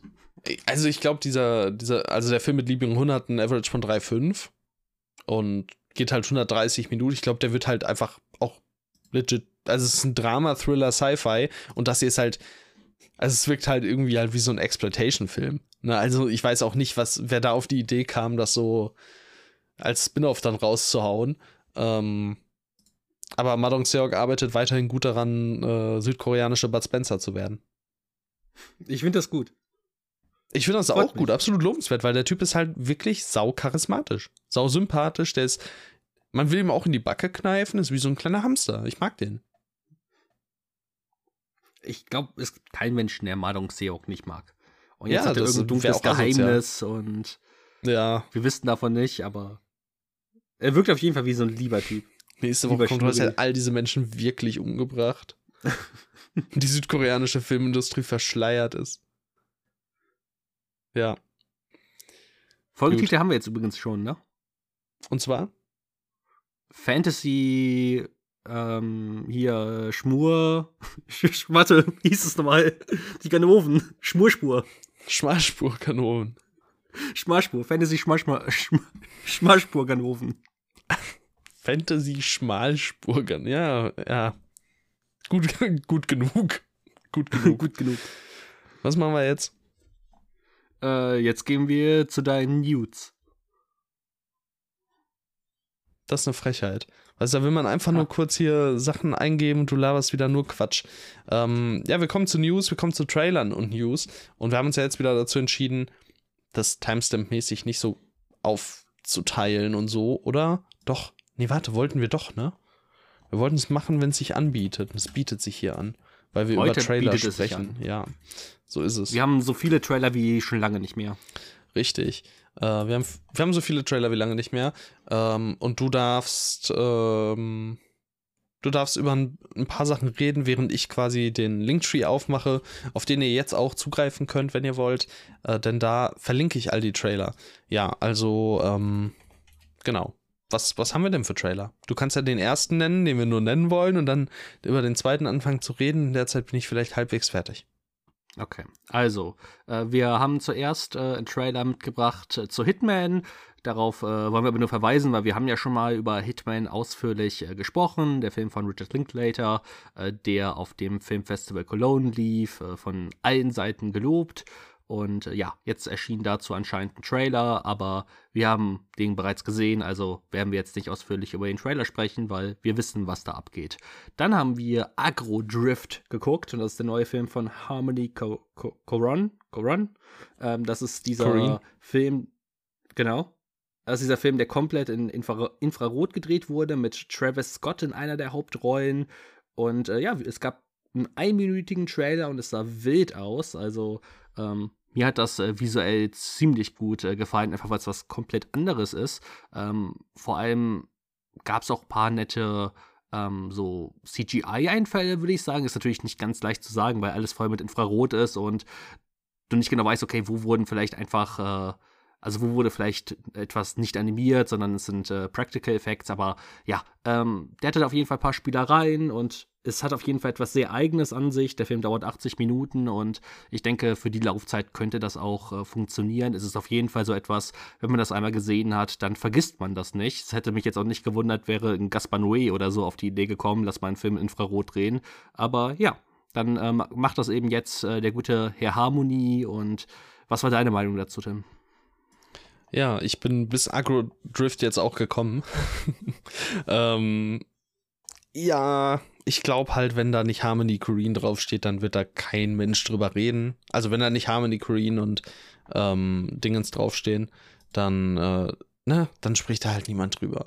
Aber es stehen halt diese Namen drauf und was ich halt auch sagen muss oder möchte ist, ähm, ja klar, das hat, hat schon auch seine, seine Ästhetik und das ist nicht uninteressant könnte bestimmt auch gerade durch die Laufzeit ganz gut funktionieren und auf jeden Fall eine Erfahrung darstellen. Was für mich noch am ehesten macht, ist halt zu sagen, so, ey, das wird so spottbillig sein. Man kann, wenn man kreativ ist, aus halt, also nicht aus Scheiße Gold machen wahrscheinlich, aber auf jeden Fall, man kann sich austoben. Also tobt euch aus. Und das muss ich mir auch zu Herzen nehmen. Ich möchte auch irgendwie Sachen machen. Also ich will mich, muss mich eigentlich auch einfach mal austoben so. Und äh, Harmony Green macht das schön. Das freut mich. Wir haben hier so einen kleinen, ja. wir haben so einen Jacqueline oder so einen Indoor-Spielplatz. Vielleicht sollten wir da mal hingehen, Tim. Okay. Ja. Da ist so ein riesiges Klettergerüst und riesige Sachen, wo du drauf springen kannst und sowas. Vielleicht ist mal ausgetobt, meinst du? Ja. Ja. Alles klar. Top, dann machen wir das. Freue ich mich. Ja. War ich schon lange nicht mehr. Wahrscheinlich seitdem ich acht war oder so. okay, stark. Gut, ja, was haben, wir, ähm, was haben wir ähm, noch, damit ich weiter Trailer hier hinzufügen kann? Wir haben den Trailer zu Monkey Man gesehen. Der wurde anscheinend erst für 30 Millionen von Netflix gekauft. Aber Jordan Peele wollte, dass der unbedingt ins Kino kommt. Und jetzt kommt der ins Kino. Das ist der das Spielfilmdebüt von Dave Dev, Dev, Dev Patel. Ist es, wartet mal. ist das er das? Regiedebüt. Ja, natürlich, es ist der Dev Patel. Digga. Ja, nein, nein, nein, ich meine, aber er hat tatsächlich schon mal Kurzfilme gemacht. Also ist es Ja, okay, das kann, das kann sein. Das ist Langfilm. Das wollte ich nachgucken. Langfilm-Regiedebüt, so. Ich dachte, jetzt, du, ich, dachte, ich dachte jetzt, Nein, denkst, ich weiß, ich Dave weiß, Patel, Patel spielt das erste Mal Nein. in einem Film mit. Wer ist das? Kennt man den? Dave, Pat Dave Patel für alle, wir sind ja, es sind ja hier nicht alle so informiert, dass der wundervolle Hauptdarsteller aus äh, The Green Knight beispielsweise, da, ähm, das glaube ich, kommt mir so zuerst in den Kopf oder Slumdog Millionär oder ein paar Nebenrollen bei den Wes Anderson, wie heißt nochmal der Autor? Hier, der. Roald Dahl. Wie, genau, genau. Ähm, dort bei den Shorts hat er mitgespielt. Dave Patel auf jeden Fall, ist ein cooler Typ. Und ja, jetzt äh, kam dort äh, der Trailer eben raus zu Monkey Man und ich finde, es sieht sehr wild aus, also inszenatorisch sehr geil, ähm, sehr indisch tatsächlich. Das äh, hatte ich gar nicht so auf dem Schirm, dass der Film anscheinend äh, ja sehr viel in Indien spielt. Und ja, ähm, eben auch wilde Actionsequenzen, wird anscheinend so eine Mischung aus Thriller und Action äh, mit so einer coolen Affenmaske. Also keine Ahnung, was uns da genau erwartet, aber es sieht wild aus und bei Wild, da steige ich doch immer ein. Außer es sind Rehe. Das Wild mag ich nicht. Hm. Ähm, ja, es sah auf jeden Fall nicht verkehrt aus. Ich fand, ich glaube, der geht ja auch etwas über drei Minuten, der Trailer, ne? Ähm, Ja. Der zeigt so ein bisschen viel Verschiedenes, also sehr viele verschiedene Facetten. Das ist einerseits ganz gut wahrscheinlich, dass man, wenn der eben sehr abwechslungsreich ist, dass man auch sieht, dass er sehr abwechslungsreich ist. Aber irgendwie ist es auch schwierig, jetzt so ein, irgendwie eine gewisse, also mit dem Finger darauf zu zeigen, zu sagen, okay, so in die Richtung wird das wahrscheinlich irgendwie gehen. Ähm, also ich mag das immer ganz gerne, wenn ich relativ gut einschätzen kann, in was für eine Richtung etwas zumindest von der Stilistik geht. Ähm, also ich muss jetzt natürlich nicht äh, nach dem Trailer wissen, wie alles ausgeht und so weiter und so fort, aber ja, ähm, den Eindruck hatte ich hier nicht, aber das kann natürlich auch was Positives sein. Ähm, und ja, ich glaube, man, man wird ein bisschen abwarten müssen. Mal schauen, was passiert. Der hat immer wieder absolute Glanzmomente im Trailer. Ähm, aber auch so ein, zwei Momente, wo ich mir sage, hm, jetzt ist ein bisschen viel Gelaber für so einen Trailer. Ein bisschen, ja, spar dir vielleicht deine Mythologie für den Film auf und zeig mir lieber irgendwie gewisse Schauwerte ähm, oder Gründe, aus denen ich dich halt eben gucken sollte, so. Oder doch eine Minute kürzer. Ja, genau. Ähm, ja, alles in allem aber auf jeden Fall nicht verkehrt. Auch ein paar Kameraspielereien, die nicht verkehrt aussahen. Doch bin ich definitiv interessiert dran. Alleine auch, weil natürlich John Peel offensichtlich auch begeistert war. Und ich, ich glaube halt nicht, dass, dass John Peel einfach ohne Grund begeistert ist. Das ist relativ, relativ selten, glaube ich. Ist alles in den Zelda-Kaktus eingetragen? Jo. Okay, dann kannst du den Filmtitel des nächsten Trailers aussprechen. Äh, Äh, The da Ministry of dran. Ungentlemanly Warfare. Ungentlemanly. Oh mein Gott, Alter. Also da, da brechen. brauchte ich nicht mal auf den Titel gucken, um das auszusprechen. Ungentlemanly. Oh, Ungentlemanly. ja, du bist auch Anglistik-Student. Du kannst mich mal. Es ist ja nicht. Ja, ist ja, ja. ja, naja, ja, genau. Äh, neuer Guy Ritchie-Film. Sieht aus wie ein neuer Guy Ritchie-Film.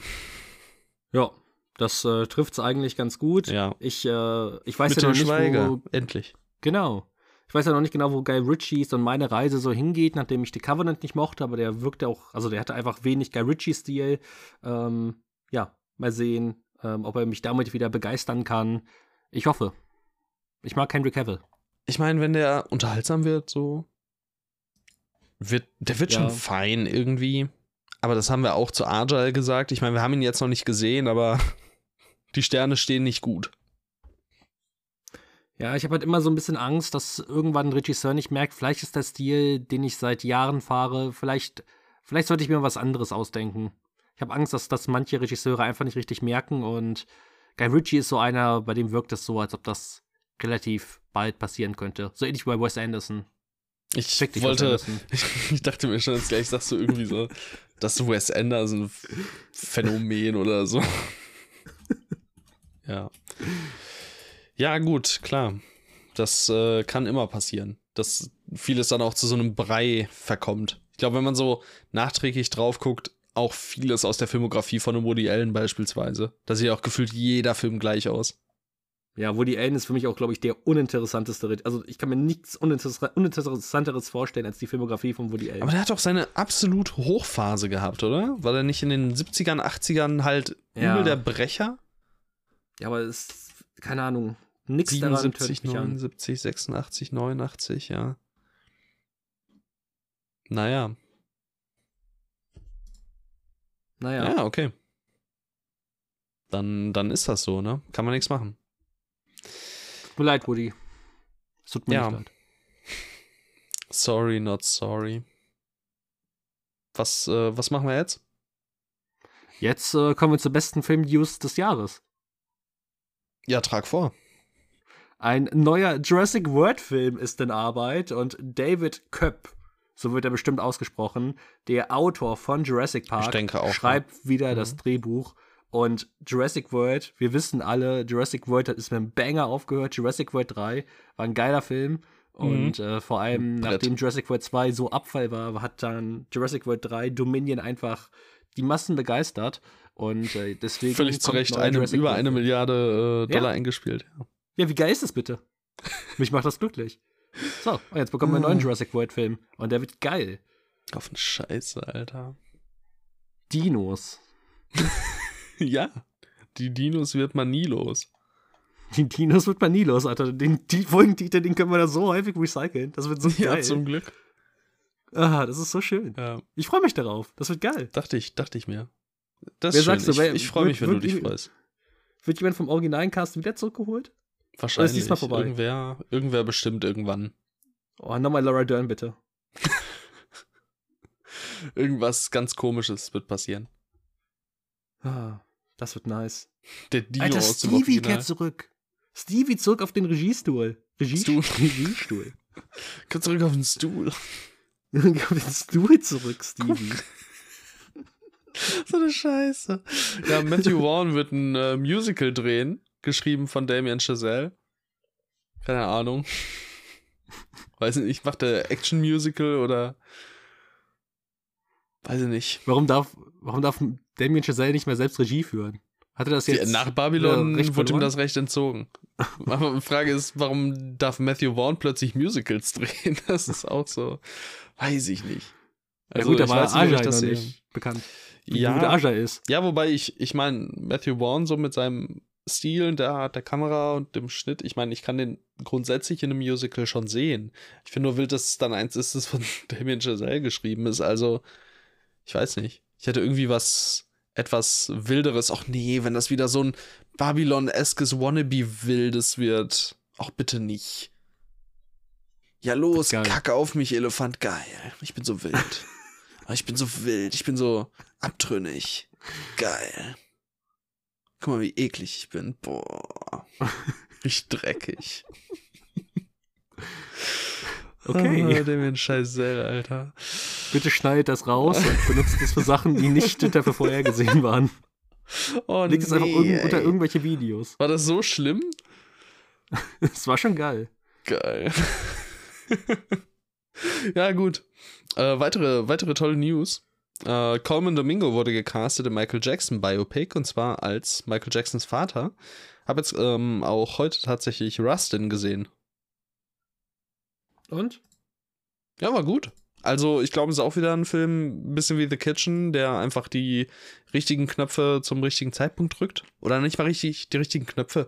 Ich glaube, der kam einfach für mich zum richtigen Zeitpunkt. Also, jetzt so nach meinem Seminar, in dem ich auch nochmal viel Critical Phenomenology mäßig hatte und das thematisch, thematisch hat das einfach so gepasst. Ich habe heute die Klausur geschrieben und das irgendwie, ich weiß nicht, das war wie so ein kleiner Abschluss. ähm, Common Domingo spielt toll und ähm, ja, ansonsten ist aber mal wieder ohne Abspann 98 Minuten lang, ne? Also dementsprechend braucht man sich da nicht erwarten, dass man jetzt krasse, also wirklich krasse Einblicke in irgendwas überhaupt bekommt. Ähm, ja. Äh, ich fand's trotzdem gut. Aber du wirst es hassen. Echt? Ja, Ich habe mich zweieinhalb sogar oder ein bisschen auf weniger. Rustin gefreut. Zweieinhalb oder weniger. Echt? Als ob ich den so schlimm finden werde. Niemals. Never mehr als drei. Never. Okay, wir werden sehen. Ja, ich bin gespannt. Irgendwann. Ähm, Wenn ich Bock darauf habe. Also wahrscheinlich nie. Ja, und auch Miles Teller ist im Gespräch, um im Michael Jackson Biopic mitzuspielen. Das erste Bild, was wir ja haben, dieses Schwarz-Weiß-Bild mit so viel Staub und Michael Jackson, also da gespielt ja von seinem Neffen, ähm, in halt dieser klassischen Pose, sieht schon geil aus. Also ich freue mich da tatsächlich sehr drauf. Rein von der ähm, visuellen Ästhetik äh, hatte ich das das letzte Mal bei Wonka. Ui. Guck mal, da war ich auch auf, auf Grundlage des einen Bildes da mit ihm mit seinem Hut im Schnee und so. Da war ich ja auch sehr hyped. Und jetzt, ich meine, klar, ich bin auch äh, musikalisch einfach äh, sehr Michael Jackson geprägt. Und ähm, ja, bin da sehr interessiert, was daraus gemacht wird.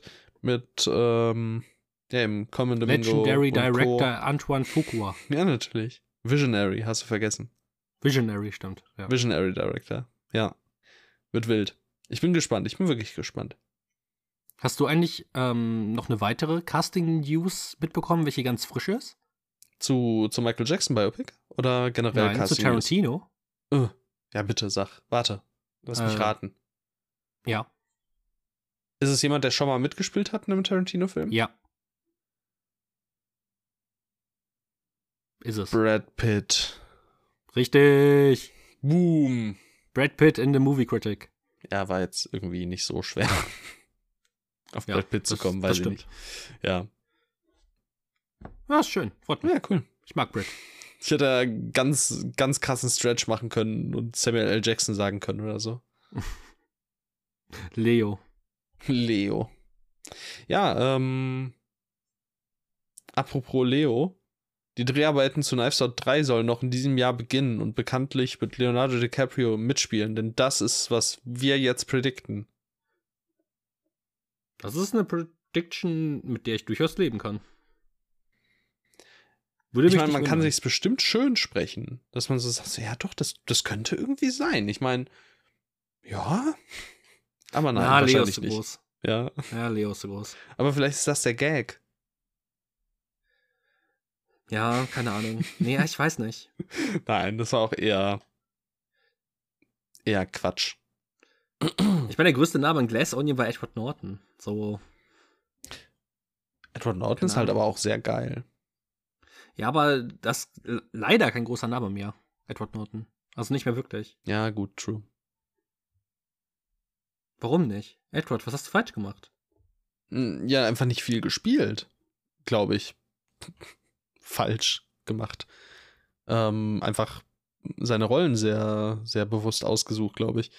Aber gut, das ist Und ein dann kam Sausage Thema. Party, Alita und Geil. weiteres. Aber ist ein Alita nicht nur so ganz kurz? Ich habe Alita nicht gesehen. Ich auch nicht. Aber ich glaube, er ist da. Ja, ja, der steht als allerletztes uncredited. Also, Wenn er schon, wenn er schon in Alita Battle Angel uncredited ist, was, äh, was soll da als nächstes kommen? ja, niemand weiß. Ähm, jedenfalls weiß ich, was als nächstes kommen wird, denn Chloe Zhao's Hamnet, das war diese äh, William Shakespeares toter Sohn-Geschichte. Und als William Shakespeare gecastet wurde, Paul Mescal. Ja, das ist wild. Was sind deine Berührungspunkte mit Shakespeare? Ähm, wir hatten Shakespeare in der Schule und dort haben wir Titus Andronicus gesehen mit ähm, Anthony Hopkins in der Hauptrolle. Alter, gib alles, was, was Anthony je gemacht hat. Anthony, Jünger for Life. Das war, ähm, oder ich glaube, der Film heißt nur Titus. Irgendwie so. Ja, ganz in Ordnung. Ja, okay. Ja, ich hatte bisher noch keine William Shakespeare ähm, also keine, Gar keine? keine über, keine über. Oder? Film? Habe ich. Gnomio und Julia kenne ich. Zählt das? Ja, Oder? ich weiß. Ja, gut, wir beide natürlich Macbeth, ne? Ja, gut, klar. Mehrfach. Mehrfach. Ran, stimmt. Ran basiert ja auf ähm, King Lear. Ja. Ah, ja, warte, lass mich gucken. West Side Story. einige. Auch wieder Romeo und Julia. Heißt, ja. Ja. Alter. Nein. Wo die Lüge hinfällt.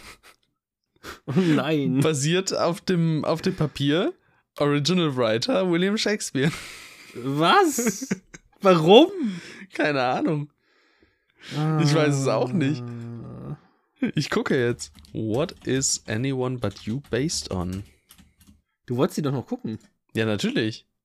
Möchte ihr noch gucken. Ja, natürlich. Shakespeares Much Ado About Nothing. Oh. Ja. Ich glaube, das ist dann auch wahrscheinlich die Vorlage für zehn Dinge, die ich an dir hasse und so. The King. Wahrscheinlich. Ja. War wahrscheinlich Ja, auch die jedenfalls- Vorlage von Much Ado About Nothing. Ja. Ja.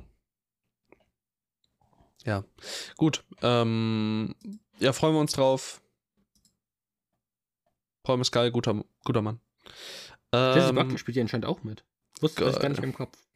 ja, gib. Jesse Buckley sowieso immer, gib. Okay. Gute Frau. Chris Rock wird Regie führen beim amerikanischen Remake von Der Rausch. Äh, produziert von Leo.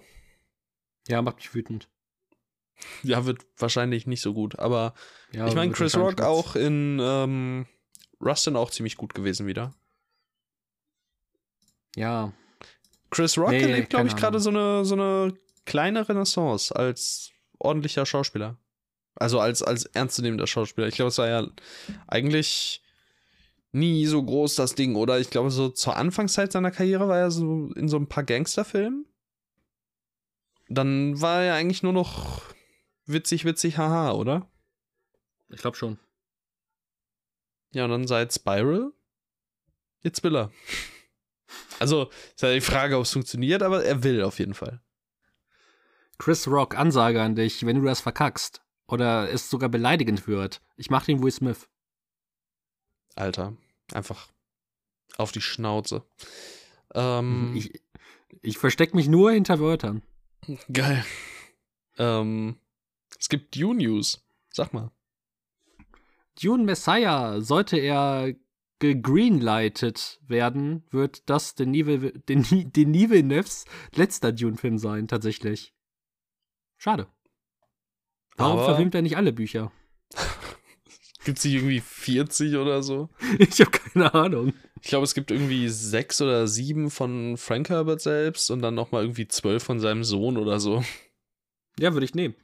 Also, das Denis waren Vil- jetzt Warum? Wörter, äh, äh, völlig in den Raum geworfene ähm, Zahlen. Ne? Also, ich weiß es nicht genau. Ich finde, irgendwie ist Denis Villeneuve ein, ein Name für mich. So, für mich sind das nicht zwei Namen, also zwei Bestandteile eines Namens, sondern für mich ist das ein Name. So, der Mann heißt für mich Denis Villeneuve.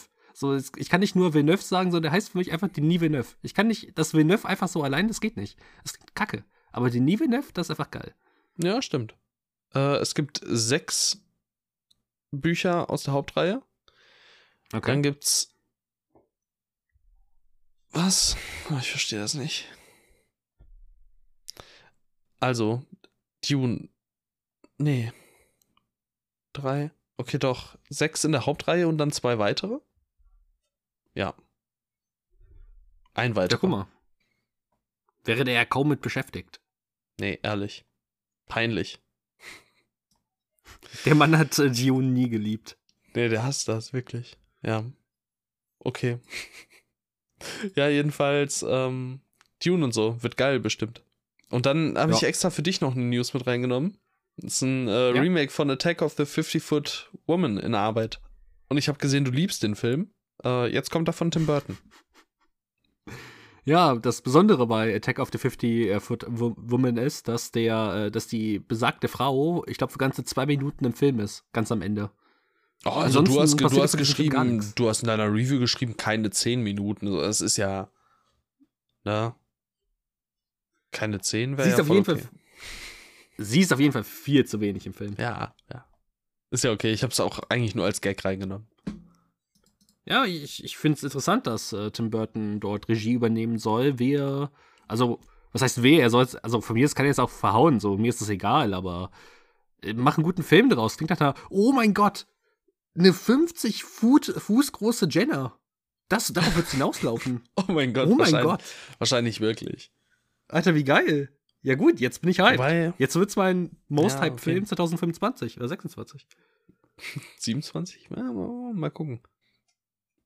Ja, Ach, abwarten. geil. Wird, wird, schon, Ja. wird schon ein Film werden. Ah, wird richtig gut. Boah, jetzt freue ich mich drauf. Geil. Ja, aber jetzt muss man, man muss manchmal nur Sa über Sachen nachdenken. Ja, Dann werden sie gut. so Ah, ist das. schön. Ja. Okay. Das waren die News. Und dann war es das auch im Grunde mit der Folge. Ah, ja, war, es war war ein eine wilde Ende. Folge. Es war eine wilde Folge, finde ich. Also so von, von meiner Stimmung, meiner Wahrnehmung her, ganz, ganz wilde Folge. Wie so ein kleiner Fiebertraum. Ja, also wir, also das Fantasy Filmfest, dass wir dort über Red Rooms gesprochen haben, es fühlt sich Ewigkeiten näher an. Ja. So, wir haben Ich seitdem so wirklich viel sagen, erlebt. Heute, heute, also Red Rooms Gespräch war voll, also da, das war gut so. Aber ich habe wirklich danach auch das. Gefühl, ich funktioniere heute Abend auch einfach nicht. Also, das, es tut mir auch wirklich leid, aber ich glaube, ich funktioniere heute einfach nicht richtig. Deswegen, ich weiß nicht. ist einfach, einfach ganz komisch. Ganz komisch. Ich muss auch unbedingt schlafen gleich. Ähm, Ja, aber ich hoffe, es war, wenn es schon nicht ähm, irgendwie, wenn es schon nicht viel gebracht hat, hoffentlich war es wenigstens unterhaltsam. Lasst es uns gerne wissen in Form von Feedback, Kommentaren auf Insta oder sonst wo. Hm? Du kannst doch Besser träumen. Feedback als Hm? Foodback. Ja. Ich hätte gerne mein Essen zurück. Das wurde Stark. mir geklaut. Oh nein. Ärgerlich. Weißt du, was ich jetzt übrigens neuerdings ausprobiert habe? Ich wette, du bist auch so einer, der hat das auch schon mal ausprobiert. Okay. Kennst, du kennst Holy, oder? Diesen, Äh, ja. diese. Ich habe mir das tatsächlich jetzt einmal geholt. Mm. Ich habe es gerade neben mir. Ähm, bisher finde ich es eigentlich ganz lecker, wenn man das mit Eiswürfeln und so allem macht. Dann kann man, also ich habe bisher, glaube ich, drei Sorten Ja, ausprobiert. kannst und du kannst mir ja, an, kannst mir ja anmischen. Achso, du hast so ein Ja, Probierset quasi, Ja. oder was? Ah, okay, Ja. okay, okay. Ich dachte, du hast dir so eine, so eine Dose geholt. Ich hatte Ach so, nee, nee, damals ich äh, Level Up. Ah. Ja. Ja. Ja, das, das ist jetzt Gucken neben mir und ist wild. Wild, wild, wild. Ja, ich Ja, wünschte, wir könnten jetzt in die Werbung gehen oder wir hätten jetzt schon in die Werbung gehen können, aber nein, wir werden nicht gesponsert. Aber vielleicht hat ja jetzt Holy Lust. Ja, ehrlich. Hören wir mal. Schauen wir mal, lesen wir mal, mal gucken. Vielleicht Irgendwas ist der wird, Sohn von Holy ein aktiver Zuhörer. Wer weiß. kann sein. Grüße. Alle, alle hören uns zu, wie wir bekanntlich wissen. Ähm, Ich hoffe nicht, was Anderson. ja, vielen, vielen lieben Dank fürs Zuhören. Entschuldigt uns. Ähm, am Dienstag, glaube ich, soll wahrscheinlich die nächste Folge kommen. Mal sehen. Vielleicht wird es was, vielleicht nicht. Wir, wir probieren's. Bleibt gespannt. Geht aufs Fantasy Filmfest. Bis dann. Tschüss. Das war wild genug. Mir fällt nichts ein, um diese Wildheit der letzten anderthalb Stunden irgendwie zusammenzufassen. Von daher, tschüss oder so.